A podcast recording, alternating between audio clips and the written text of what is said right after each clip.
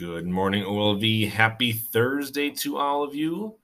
We have a beautiful day in store, nice temperatures, a little bit windy, but it's going to be nice out there. We are in our final five days of school. Uh, looking at today, uh, teachers, there will, there will be no Deacon Dean visits today. He is going with third and fourth graders up to uh, Fargo Moorhead for their field trip. So, third and fourth, uh, have a great field trip, be good listeners, be respectful in the uh, places that you visit, and please be on your best behavior.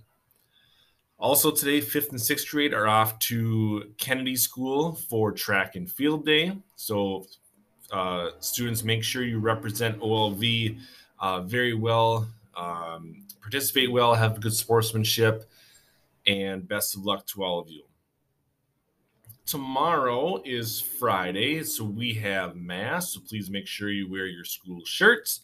We also have our last Spanish class with Miss Deb for the year. So that will be tomorrow, which is our last Friday of the year.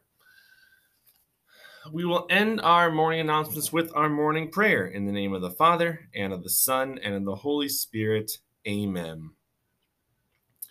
Dear Lord, our education was possible because of many important people. We thank you for our parents who brought us to you in baptism. We're our first te- we're our first teachers and brought us to this school.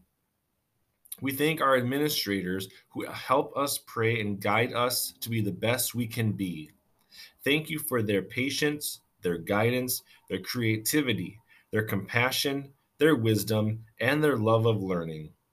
May we always use what we've learned to the best of our ability. Amen. In the name of the Father, and of the Son, and of the Holy Spirit. Amen. Have a great Thursday today. Uh, third, fourth, fifth, and sixth graders. Uh, have a good time on your trips. We will see the rest of you at lunch.